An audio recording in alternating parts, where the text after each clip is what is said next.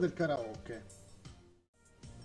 Circa 30 anni fa, la 10ª edizione delle Merriam-Webster's Collegiate Dictionary ufficializzò per la prima volta al mondo la parola karaoke.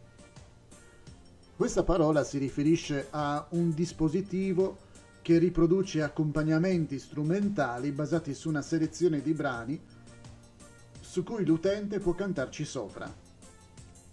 A sua volta deriva da una parola giapponese composta da kara, che significa vuoto, e oke, abbreviazione di orchestra. Il karaoke gratifica l'ego di una persona, visto che permette di cantare con un'orchestra al completo. All'inizio degli anni 90, in Giappone il karaoke fu incluso nel Libro Bianco dell'Istruzione, riconosciuto come attività culturale, perché in quel periodo era quella più popolare della nazione.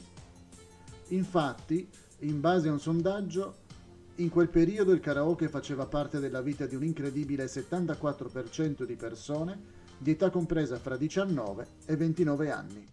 Il professore di sociologia Tetsuo Sakurai ha dichiarato al Mainichi Daily News: